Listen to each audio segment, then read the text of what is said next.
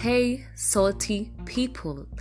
Um, salty because we are the salt of the earth, and it's been quite a while since I did something and I posted anything um, on this uh, podcast. I'm very sorry about the inconsistency. Uh, life happens sometimes, but in all, God is faithful.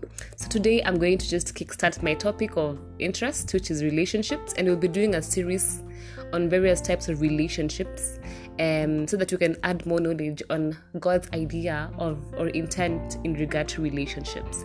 So first, I will just go and define uh, relationships. So it is referred or defined as the way in which two or more people or things are connected, or the state of being connected, a relation or a connection. Another definition, the state of being connected by blood or marriage. Another one, the way in which two or more people or groups regard and behave towards each other. From my findings, there are various types of relationships.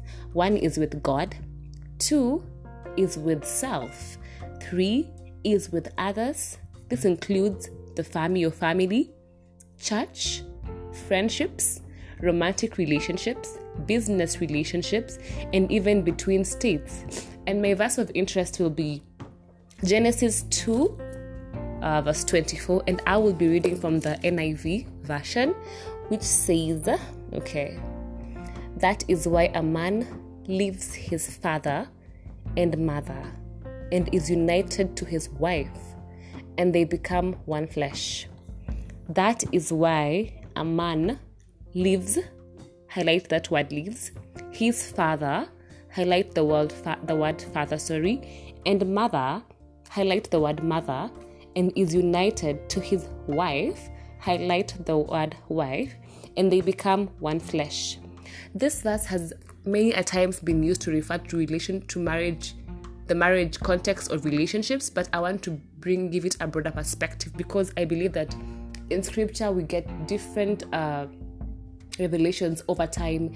And today's revelation may not be like last time's revelation god, god speaks to us in various ways when we uh, relate with scripture. And so when a man leaves a man in this case could be anybody in any relationship. It could be one to, to me it could define one person leaves is a state of uh, now opening or having room to interact with someone else or to relate with another person. His father to me the term father will define familiarity and so would mother. Like familiar familiarity or a state of what is comfortable to you or what as a person you will deem comfortable.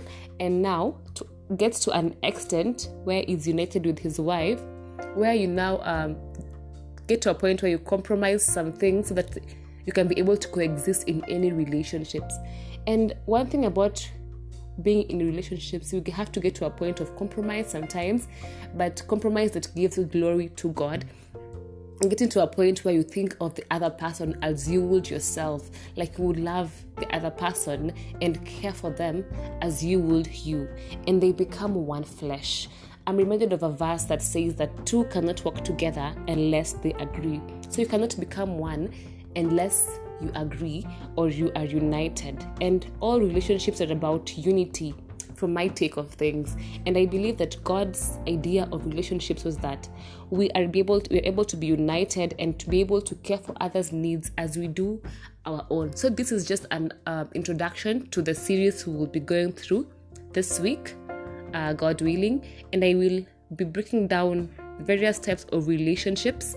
We'll begin with the author of it all who is god and be able to give us our a perspective on his intent in these relationships, in how He wants us to approach them in various aspects, and why it is important to first have one with God before we consider having other relationships, and know that He is the source and the director in regard to relationships, and uh, He is the founder of it, and why we should do it God's way. So join me, and uh, I pray that you will be blessed in this week's uh, topics and area of study, and that you will live here uh, full of knowledge, full of wisdom, and having acquired something to help you tackle life and to be able to reach out to God's heart in this life.